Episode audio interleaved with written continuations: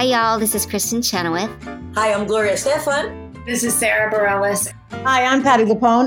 This is Lin Manuel Miranda. You're listening to the Broadway Podcast Network. Judy was boring. Hello. Then Judy discovered ChumbaCasino.com. It's my little escape. Now Judy's the life of the party. Oh, baby, Mama's bringing home the bacon. Whoa, take it easy, Judy. The Chumba life is for everybody. So go to ChumbaCasino.com and play over 100 casino-style games. Join today and play for free for your chance to redeem some serious prizes. ChumbaCasino.com. No purchase necessary. Void where prohibited by law. 18 plus terms and conditions apply. See website for details. Okay, round two. Name something that's not boring. A laundry? Ooh, a book club. Computer solitaire, huh? Ah, oh, sorry. We were looking for Chumba Casino. That's right. ChumbaCasino.com has over 100 casino style games. Join today and play for free for your chance to redeem some serious prizes. ChumbaCasino.com. No purchase necessary. Where prohibited by law. 18 plus terms and conditions apply. See website for details.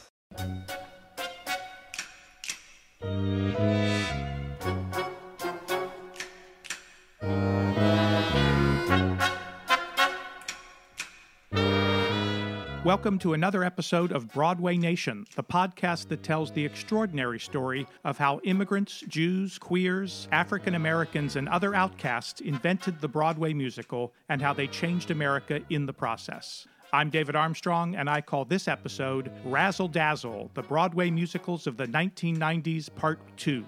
This is the second part of my interview with New York Post columnist Michael Riedel about his new book, Singular Sensation, a conversation that proved to be the perfect vehicle for continuing to tell the story of the Broadway musical as it moved from the final decade of the 20th century into the new millennium. Last week's episode ended with our discussion of the musical Crazy for You and the 1992 revival of Guys and Dolls, two productions that laid the seeds of what would soon become a major trend on Broadway the return of the musical comedy. Today, we pick up that story with another herald of that development the 1996 revival of the Bob Fosse Kander and Ebb musical Chicago. Give 'em the old razzle dazzle, razzle dazzle give them an act that's unassailable. They'll wait a year till you're available. Give them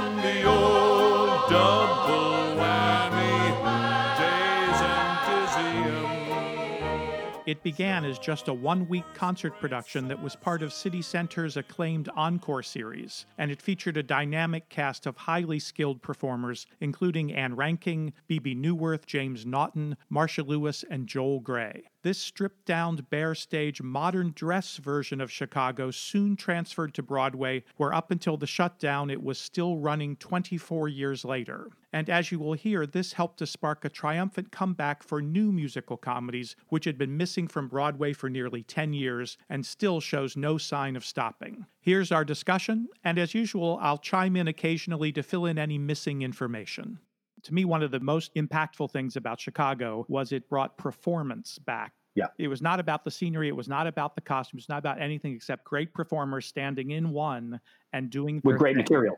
With great material. With great song. Yeah. Yeah. Which was a revolution at the time or revelation at the time because we just hadn't seen that in a long time. In a long time. Well, the funny thing too about Chicago was, well, it's certainly in the tradition of the musical comedy. To my mind, it actually is closer to Rent in the sense that Rent of course, was contemporary. But so was Chicago. Even though it was written by 1975, the reason it hits in the mid 90s is because it opens uh, during the O.J. Simpson trial. Right. So, at everything that Chicago's about, you know, how can they see with sequins in their eyes, given the old razzle dazzle? It's all showbiz, folks, was exactly what was going on in the courtroom that people were watching on television every day. So, it, it didn't seem like an old show. It seemed like a show that had just been written and was inspired by the O.J. Simpson trial with the mordant humor of Fred Ebb and many people were discovering it for the first time. It was a hit its first time around, but it got so shadowed by a chorus line. And it really had become, I think, a show that musical theater fans loved because the score is so good. But it was not well known the way it is today. But it's interesting because one of the things I try to get across in this book is that we know Chicago's a big hit. We know Rent is a big hit. But Jonathan Larson did not know what Rent would do. And Fran and Barry Weissler, who produced Chicago, did not know it was going to make them fabulously wealthy because You have to remember, it began as an encores concert. Right. And Fran and Barry went to see it and loved it. And they called Fred Ebb the next day. And Fran said, Fred, you know, please, if you could just give us a little piece of it before it moves to Broadway, just a little piece, we'd be so grateful. And Fred said, Fran, nobody's called because everybody thought it was a concert and it didn't have a falling chandelier and a flying helicopter and a barricade that uh, was on a big turntable. And everyone said, Who's going to pay $75 to see a concert version of an old show that most people don't know about? So nobody, nobody wanted to produce it. And Fran and Barry Weissler could not raise the money to do Chicago. And you know, one day they had a couple of million bucks, maybe because Grease, a revival they had done, had been successful. And I got the story from Fran and Barry themselves. They just looked at each other one night and they said, "We'll do it. I mean, we'll violate the Mel Brooks rule of showbiz: don't put your mo- own money in the show." Right. And Fran remembered turning out the light that night, pulling the covers over her, her head, and thinking, "My God, what have we done?" And you know, 23 years later, and worldwide grosses of 3.5 billion dollars, and Fran and Barry had 75 percent of it. And I've seen the um, I've seen the estate in Walkabuck that uh, they were able to buy with that kind of money. Yeah, and I've been to the house in Palm Beach. Oh, so have I. Yeah. well, they rent there, but you Yeah. know, it's a nice place to It rent. is a nice place. that is truly another incredible story. And then we have what I think of as sort of a double whammy the Full Monty and the producers in the same season. And of course, the Full Monty gets overshadowed by the producers, but I think those two shows together just sort of cement that musical comedies are back and can work and have been with us ever since. The Full Monty featured a book by queer playwright Terrence McNally and a score by a new composer and lyricist, David Yazbek. Yazbek was born in New York City in 1961. His father is of Lebanese descent and his mother was of Italian Jewish ancestry. He began cello lessons in elementary school and took up the piano as a teenager. While attending Brown University as an undergraduate, he wrote an original musical and also directed a production of Hair, for which he composed an original song to complement the classic score. After college, he got a job writing for The David Letterman Show and won an Emmy as part of Letterman's writing team in 1986. But then he quit to pursue his love of music. From 1987 to 1989, he was the co owner of the Manhattan Recording Company, where he wrote many jingles for television and radio commercials. During this time, Yazbek released five rock albums that highlighted his unique perspective and wry sense of humor. He also wrote the theme for the PBS TV series Where in the World is Carmen Sandiego? Richard Rodgers' grandson, Adam Guettel, was first approached about writing the music and lyrics for a musical version of the hit movie The Full Monty. He declined but recommended Yazbek. They had played together in a band. David Yazbek took the job and created a brilliant score. You're out of work, your pride is missing. They call you jerk, but you don't listen. You haven't got a pot to piss in, but you're a man. Your hands are rough, your back is hairy, your talk is tough, your smell is scary. Here's what you're not you're not a fairy, no, you're a beer drinking real life man. And when the beef comes out, you the. You hate Tom Cruise, but you love Lee Marvin. You're a man, and that's a bonus. Cause when you're swing and your cojones, you'll show them what testosterone is. Cause you're a boot wearing, beer drinking, Chevy driving man. The Full Monty ran for two years, and Yazbek was nominated for a Tony Award for Best Score. This led to four more Broadway musicals the moderate hit Dirty Rotten Scoundrels, the unsuccessful Women on the Verge of a Nervous Breakdown, the Tony Award winning Best Musical Hit The Band's Visit, and last season's Tootsie.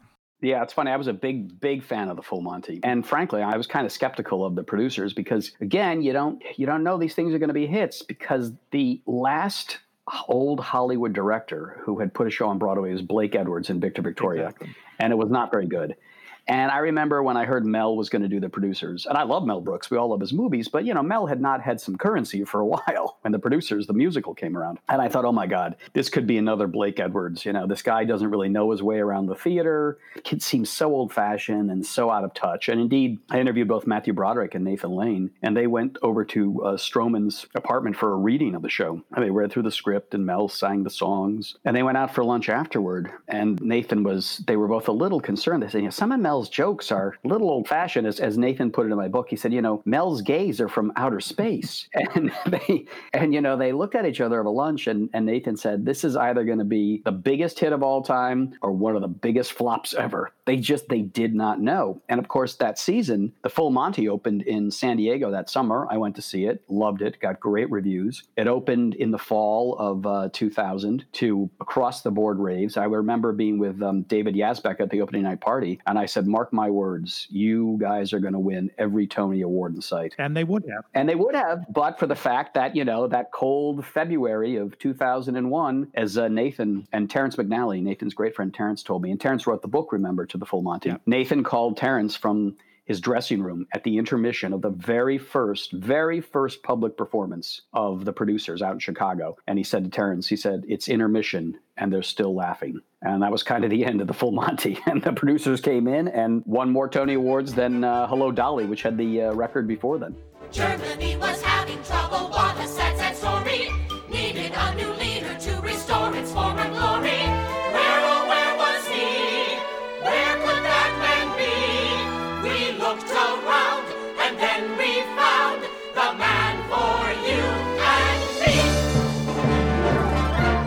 The Producers in 2001 was a wildly funny musical comedy with music and lyrics by Mel Brooks and a book co written by Thomas Meehan and Brooks, adapted from his 1967 film of the same name. And now it's springtime for Hitler and Germany. Deutschland is happy and gay.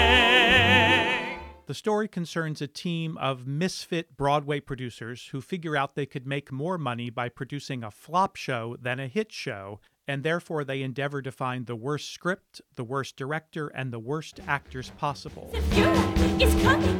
The Fuhrer When their new musical called Springtime for Hitler turns out to be a smash, the partners' lives are thrown into chaos. Springtime for Hitler and Germany. The Producers was both a parody of and a tribute to the classic musical comedies of the Golden Age. Heil Hitler! Heil myself, heil to me. I'm the crowd who's out to change our history. I'll myself, raise your hand. There's no greater dictator in the land. Everything I do, I do for you. If you're looking for a war, here's World War II. I'll myself, raise your beer. Every hotsy totsy Nazi stand and cheer. Every hotty totty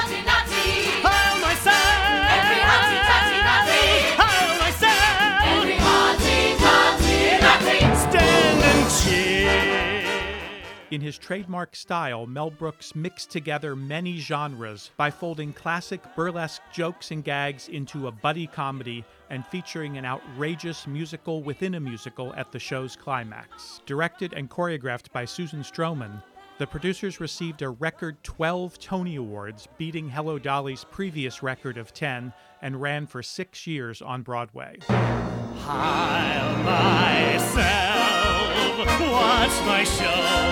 I'm the German Ethel Merman, don't you know?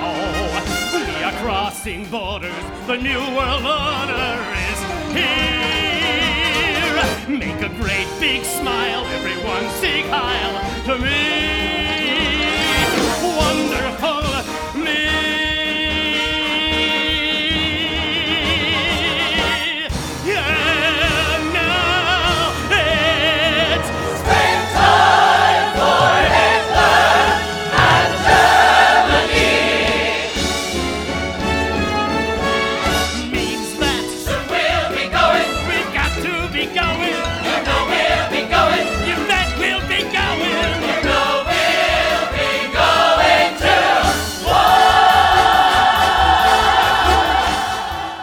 then this story also has a big twist. The producer starts out as the biggest hit ever, but then somehow it runs out of steam. I think people believed it was going to be the next Phantom of the Opera, but then surprisingly, they have trouble once Matthew Broderick and Nathan Lane leave the show. Yeah, I mean, it, that was a very interesting problem for the show that I have to say I kind of was onto at the time when I was writing about it, just because Matthew and Nathan became such big stars from it that I thought it's going to be tough to to recast these guys. I mean, they were the toast of New York. Everybody loved them. They were on the cover of every magazine, newspaper, and they were just so good together. Their chemistry was remarkable.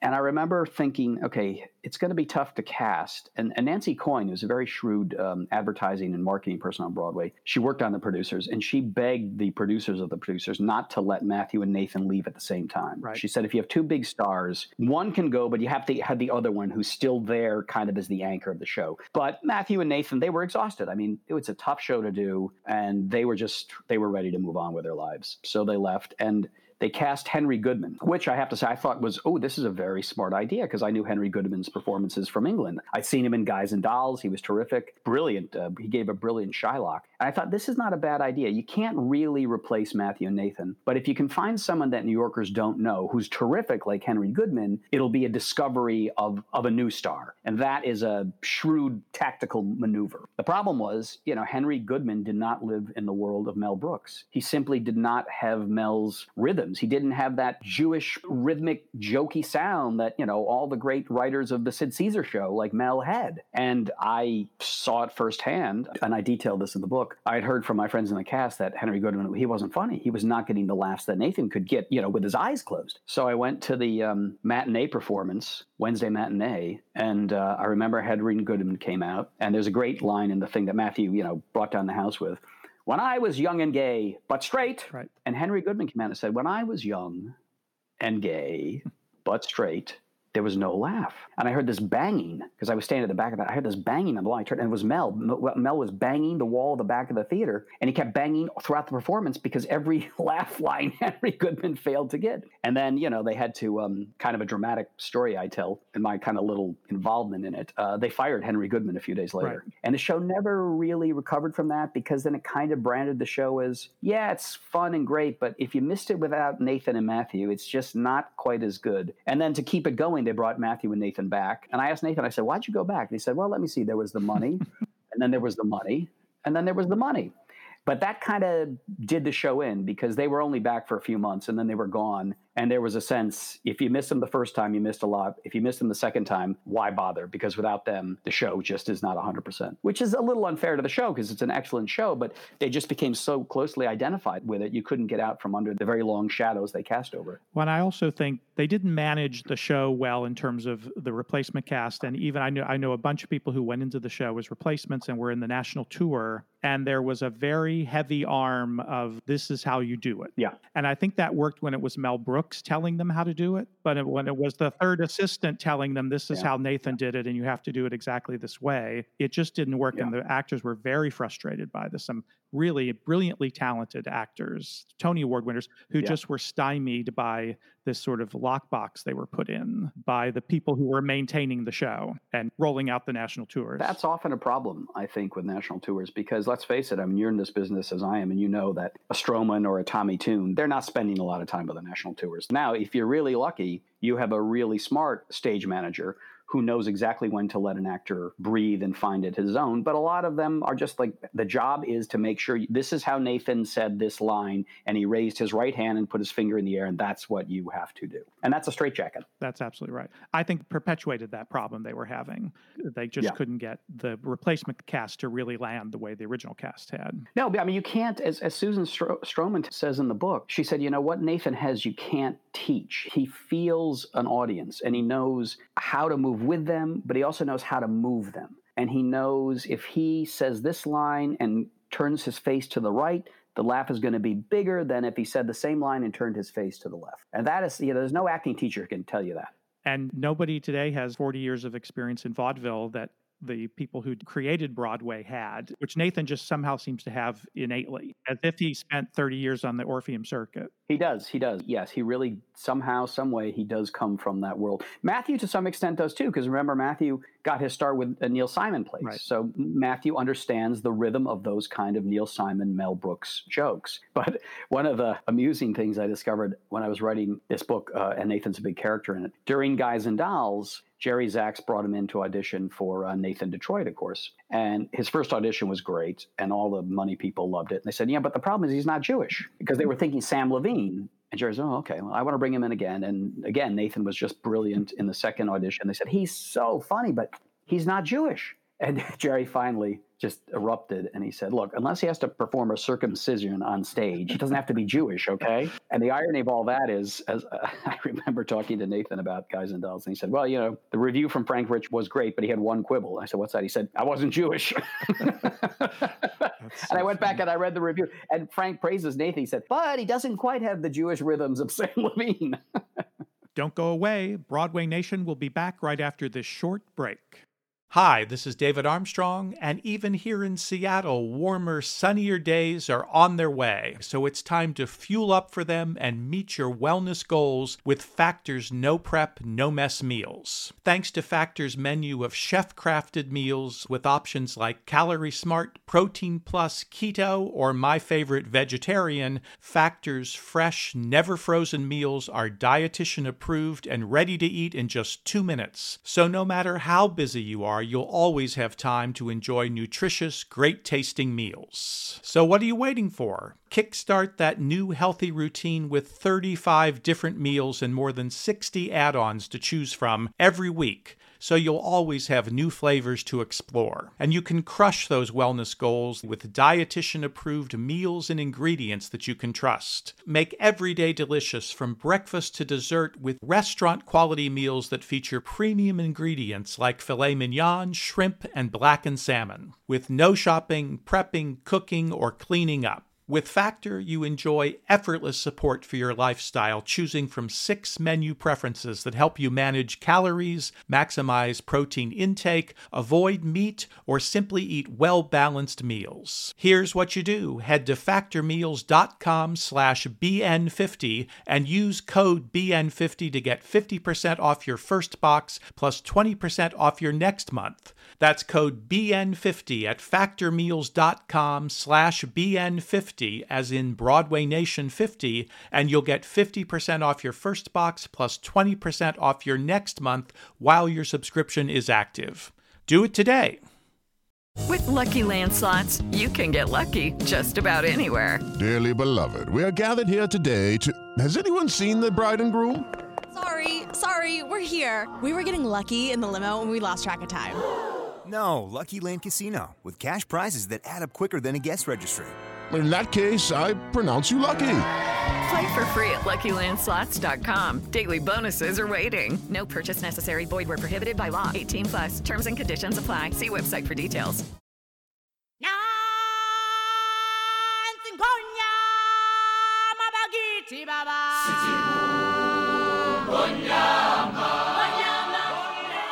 Another thread in the book, a huge one, is the rise of Disney during this, the emergence of Disney on Broadway and their incredible takeovers, too strong a word, but certainly they have taken over a large part of Broadway with this Yeah. series of shows. Of course, starting with Beauty and the Beast, which really predates this book a bit, but then we get to The Lion King, which is at the center of the book. Well, again, I mean, I wanted everyone knows The Lion King is hugely successful, but I wanted to go back and talk to the people who were putting it together who had no idea it was going to be what it was. What actually thought it could be a giant disaster. Yeah, absolutely. And they almost pulled the plug on it at one point, as I, as I show in the book. Uh, but, you know, Disney had been kind of seen as this remote, slightly evil thing that was moving in from California and going to do theme park shows with the Beauty and the Beast. But Michael Eisner, who was then the chairman of the company, to his credit, said, you know, the next show we're going to do is The Lion King, and it can't be like Beauty and the Beast. It has to be different. And he was smart enough to appoint as the heads of Disney Theatrical Peter Schneider and Tom Schumacher. And it's key to understanding what they did. They were theater people, they were not movie people. They both came from the theater world. Tom had been in the experimental theater in LA and San Francisco. Peter had been the stage manager on Little Shop of Horrors in New York. And they both worked together in experimental theater in LA. So they were not theme park people. And they weren't movie people. And they weren't movie people either, even though they had successfully rejuvenated the animation department at Disney. But they did that by treating those shows as if they were Broadway musicals. And so it was Tom Schumacher. They were trying to figure out how we're going to make The Lion King not into, you know, I think they were calling it Hamlet with fur or something like that. And it was Schumacher who said, well, why don't we just call Julie Taymor? And, you know, Julie had never done anything commercial in her life. She was a total avant garde person. And I'd seen a number of her shows, and they were beautifully done and imaginatively done with that wonderful international puppetry that she brings into play. But they were odd pieces, I have to say. And, and you just could not really put that combination of this queen of the avant garde with this cozy family company. It just didn't seem to work in any way. And indeed, they had a workshop, and Julie had her puppets and the headdresses that she does, all that kind of stuff. And it was done in a rehearsal hall, and everything wasn't lit, and they weren't painted yet. And the people from uh, California, the the, uh, the film people, as they always were referred to by the New York people, the film people didn't understand what she was doing. I mean, one of them said to Michael Eisner, he said, "I don't know what's going on here. I mean, there's this actor, and he's got this thing on his head. Am I supposed to look at the thing on his head? Am I supposed to look at his face? What what is this?" Now, Julie in her mind, because she'd done this kind of work before, she knew when it was properly painted and properly lit, the audience would have no problem at all. But these guys from the coast, remember it's an old fact, the coast, they used to say in the 70s, these guys from the coast, they couldn't get it. And, you know, on the way out of that, that workshop, uh, Michael Eisner said to Tom Schumacher, he said, get Aida ready because we're pulling the plug on this one. And Tom and Peter and Julie were left on the corner in New York as Michael's fleet of SUVs took off. They were sick to their stomachs. And it was Peter who said, you know, Julie, we, we failed you. Um, your stuff wasn't lit properly. It wasn't painted properly. It was in the wrong space. We have to get this in front of Michael in the appropriate setting. And so they did another workshop for Michael and Michael Eisner alone in the Palace Theater. Julie's headdresses and her puppets, they were all painted now. Don Holder had done his magnificent lighting. And Julie presented three versions of The Lion King for Michael. One was kind of a bit like cats, you know, leotards and fur and that sort of thing. One was a combination of her extraordinary work and that kind of old fashioned stuff. And the other was just her vision of what it could be with those headdresses and all of her um, Indonesian puppeteering. And, and Michael, to his credit, looked at it and said, you know what? The bigger the risk, the bigger the payoff. We're going to go with your original vision. And the payoff turned to be about $9 billion and still counting. Amazing. Again, you know, it was unexpected. They did not know what they had while they were putting The Lion King together and that it became the highest grossing entertainment property of all time. Yep. Movies, video games, of, anything, a Broadway show yep. is the highest grossing entertainment property of all time is pretty mind boggling when you think that people consider Broadway often to be not at the center of American culture. And what your book shows is that it always comes back to the center of American culture after being down and out. It comes back again. Yeah. And the chapters on Disney gave me um, the ability to introduce, I guess you could call him kind of my villain of the piece, Garth Drabinsky, who created a rival empire to Disney called Livent, which you may remember from the old very, days. Very much. And I don't think uh, before I wrote this book, no one had really, really detailed the whole rise and fall of Garth Drabinsky. And he, you know, he loomed so large in the 90s on Broadway. Well, indeed, all across the country, he had all these theaters and he was producing all these shows. And it turned out that the entire company was a fraud. And what do you see the legacy of that? You spend a lot of time on Garth, and I think it's a fascinating story. But what did Broadway learn from that experience? Well, that's a good question. I think what Broadway learned was uh, well, actually, Garth is is in a long tradition of a lot of charlatans who worked on Broadway. There were a lot of people who took investors' money and then disappeared. I mean, look at what's the producers about? It's Max Bialystock. You know, we're going to raise a hundred thousand dollars. We're going to produce a play for forty thousand. It's going to be a flop. No one will know what happened to the missing sixty thousand, and we'll pocket. Right. You know, so Garth is he's in a long tradition of those characters on Broadway. He just did it on this grand grand level where he created a publicly traded company that was a fraud. He kept two sets of books. I mean, you know, one set showed that all of his shows like Showboat and Kiss of the Spider Woman and Ragtime were making gazillions of dollars all over the world and the company was rolling in money. And then there was the secret set of books where it showed these enormous losses. I mean, I guess Garth's legacy is do not spend the way Garth spent. You know, a Broadway show works because even at Disney, which has all the money in the world, they still manage their shows very, very mm-hmm. well. You know, they keep a tight rein on the running costs of the show, on the advertising and marketing costs. And that was not Garth. You know, he came from the film world. He created Cineplex Odeon, where you, you know, you spent lavishly on everything, his theaters and the real butter on his popcorn. And, you know, why would you have a one page ad for a movie when you could have a three page ad? It was everything was big, big, big, big, big. And that's what he brought to bear on Broadway. And he looked successful, although there were a few of us on Broadway. I mean, I was one of the skeptical reporters, but mainly because I had a lot of good old fashioned Broadway sources who would look at the way he was spending money on advertising and shake their heads and say, we cannot figure this out. I mean, we know what it costs to take a full page out in the New York Times, and we do it maybe on Sunday. He does it every day. How is it possible to make this model of his work economically? And indeed, they were they were correct because at the end of the day, it completely uh, it completely imploded. It's interesting that you talk about certain people in the book who had his number from the beginning and really had it figured out, but it took obviously the whole empire coming crashing down before the world saw it, before everybody could see it. Well, Garth was a bully. I mean, you know, he bullied a lot of people who worked for him, as I show in the book. He could be pretty brutal to underlings, but he also bullied the press. And so if you pushed him on something, he would yell and he would scream. I remember having one interview with him after Ragtime opened, and I, I put this in the book actually. I, I, sat at his very lavish office, which ironically looked down on the marquee of The Lion King, which would be the show that would beat Ragtime for the Tony Award and destroy Garth's empire. But I remember saying, I said, you know, Garth, the criticism about you at Cineplex Odeon was that you overspent and you expanded too rapidly. And at the end of the day, you were pushed out of that company. And I said, a lot of people on Broadway, Garth, think you're repeating yourself. And I remember he banged his table so hard, his desk so hard, that my little tape recorder jiggled and fell off. You know, I mean, he had this explosive personality and would really try to bully you. But then he would switch like all these kind of slightly psychopathic characters can do. After the eruption happened and you were kind of terrified, then there'd be the quiet Garth who would say, you know, Michael, I just want to do good work. That's all I want to do. You know, trying to elicit your sympathy. That's the kind of character he was. And I have to say, aside from myself and a very good reporter, Jeremy Gerard at Variety, Garth generally had the press bamboozled because he put on the best lunches. He put on the best opening night parties. He made you feel that you were part of this extraordinary thing that was happening. And when he spoke to you for an interview, he made you feel that he was giving you the real inside story on what was going to go on. And you were the greatest critic of all time. You were the best interviewer of all time. He had that ability to uh, to seduce you and kind of head you off from asking some of the tougher questions. But I think so many people who cover Broadway, certainly at that time, were more kind of fans or critics, and they they weren't interested in the business of it. And I think somebody like me and somebody like Jeremy, who covers the business from Variety, we were always interested in the business, and we were talking to the real producers and the real theater owners. So we had insight from them into that this whole economic model just doesn't seem to be working. If you were a critic and you were going to interview Garth, you would say, "Hey, I mean, Kiss of the Spider Woman was terrific. Showboat was wonderful. Ragtime was great." So from your perspective, these would be incredible shows that he's doing. Why? Why wouldn't they be hits? Because you just wouldn't understand the economics of what he was really doing behind the scenes. So the last section of your book deals with the shutdown and reopening of Broadway after 9/11, and it's impossible to read that section without thinking about what's happening right now.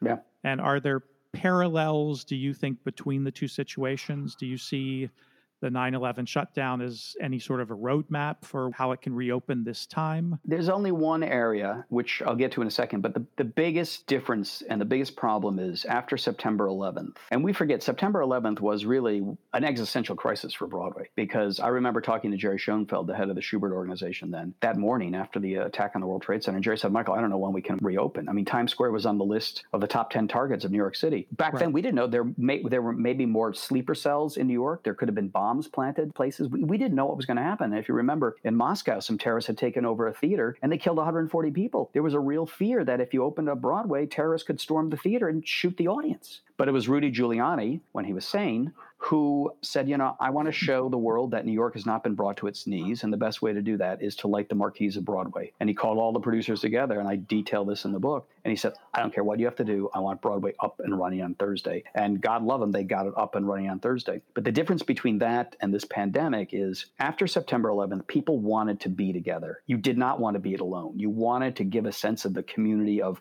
Broadway, of New York City You just wanted to be with people. The problem with the pandemic is you can't be with people. And, you know, there's nothing more communal than going to see a Broadway show. And it, you couldn't engineer something better to destroy a business. First of all, you got all the actors who are singing, which is a way to sp- spread the virus. They're kissing if Right. it's romantic. That's how you spread the virus. They're projecting. That's how you spread the virus. In the orchestra pit, the cramped orchestra pit, you've got all these people blowing on things. That's how you spread the virus. And you have 1,500 people in these old buildings that don't have the best ventilation in the world. And that's another way to spread the virus. So you can't be together. And that's the huge difference between uh, September 11th and COVID 19. Where there might be an overlap, I do think the unions and the producers and the theater owners did pull together after September 11th and thought, okay, we got to rethink the finances of this business so we can subsidize tickets or put tickets at a lower price to entice people to come back. And the remarkable thing was it was only a year after September 11th and Broadway was posting record grosses again. I think with COVID 19, what's going to have to happen is this whole business, which frankly has gotten very, very rich and a little greedy with their $1,000 orchestra seats to Hamilton, they're going to have to rethink their entire economic model. You know, you're not going to reopen Broadway when and if you can reopen it in a year or year and a half and say, hey, everybody, come back and it's going to cost you a thousand bucks to see a show. That's not going to happen. So you have to go in there and renegotiate all of the contracts with the stagehands and the actors and the musicians. So when you reopen Broadway, you can say, you know, tickets are 150 bucks. They're not $800 anymore to try to entice people to come back.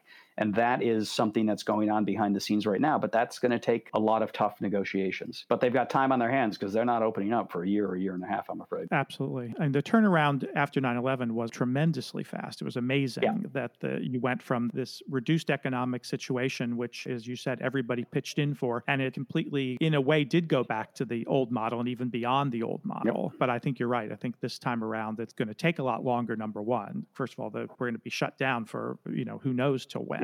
And the risk to all of those shows on Broadway, whether it's Phantom of the Opera, which those long running shows may be at the most risk of not reopening. But then you look at something like Mrs. Doubtfire, something that was just in previews that has all that money hanging in the balance right now, Yeah. waiting for an opportunity to realize itself. It's really a mind boggling, you know, conundrum to try to figure out. Yeah, I mean, I, I you know, I, I just go back to my feelings on September 11th, and again, I try to get this across in the book because we didn't know how things were going to turn out, but we were really worried about the survival of the industry. I mean, I do think it'll come back. It'll come back in a different way, and this one's going to take some time. But you know, Broadway will will never just disappear. Uh, I can't imagine that ever happening. But uh, right now, I can't really quite see the path. And uh, you know, maybe in my third book, when I piece it all together, I'll be able to make sense of how it all how it all happened and why it all happened.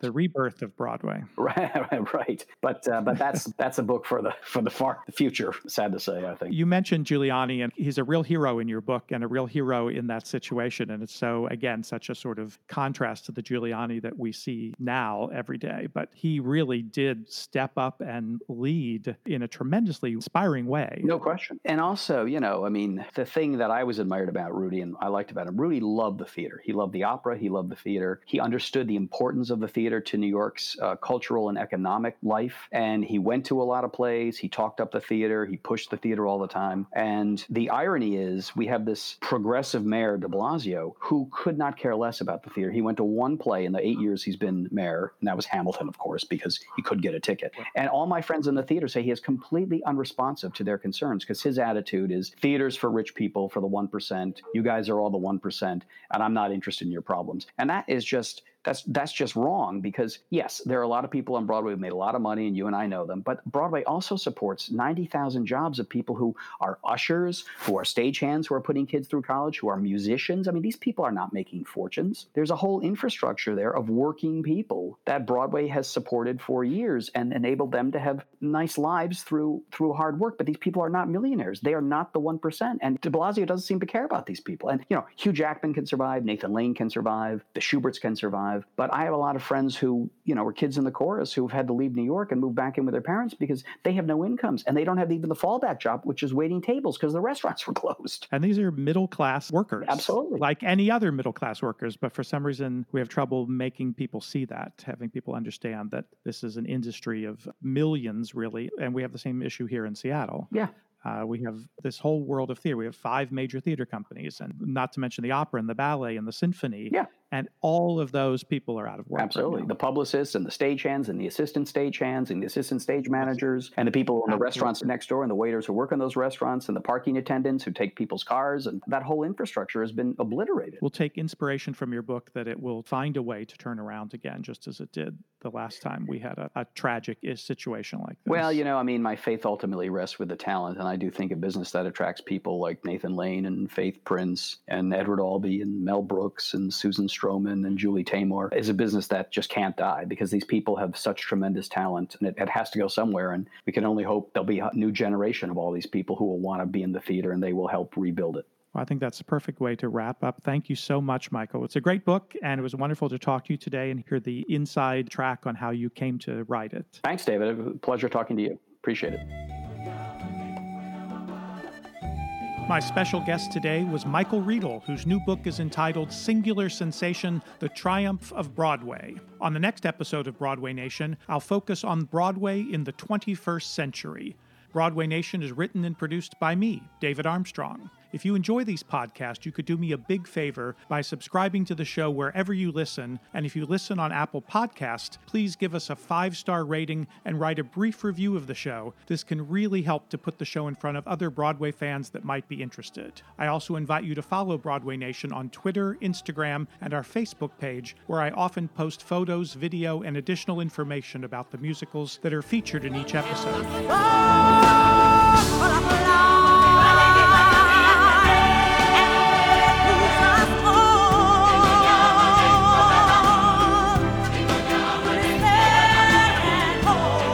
Special thanks to KVSH 101.9, the voice of beautiful Vashon Island, Washington, and to everyone at the Broadway Podcast Network.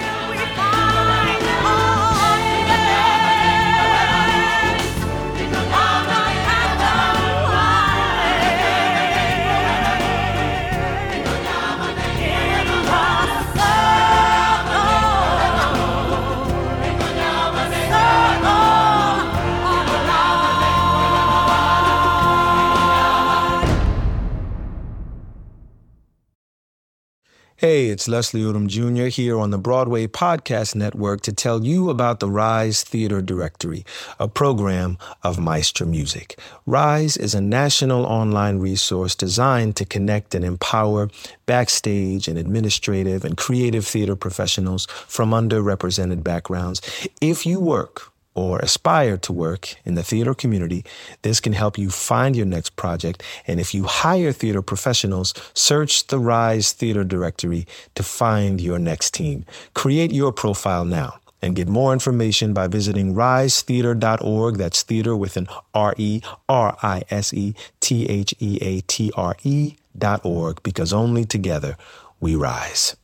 Judy was boring. Hello. Then Judy discovered ChumbaCasino.com. It's my little escape. Now Judy's the life of the party. Oh, baby, Mama's bringing home the bacon. Whoa, take it easy, Judy. The Chumba life is for everybody. So go to ChumbaCasino.com and play over 100 casino style games. Join today and play for free for your chance to redeem some serious prizes. chumba ChumbaCasino.com. No purchase necessary. Void where prohibited by law. 18 plus terms and conditions apply. See website for details.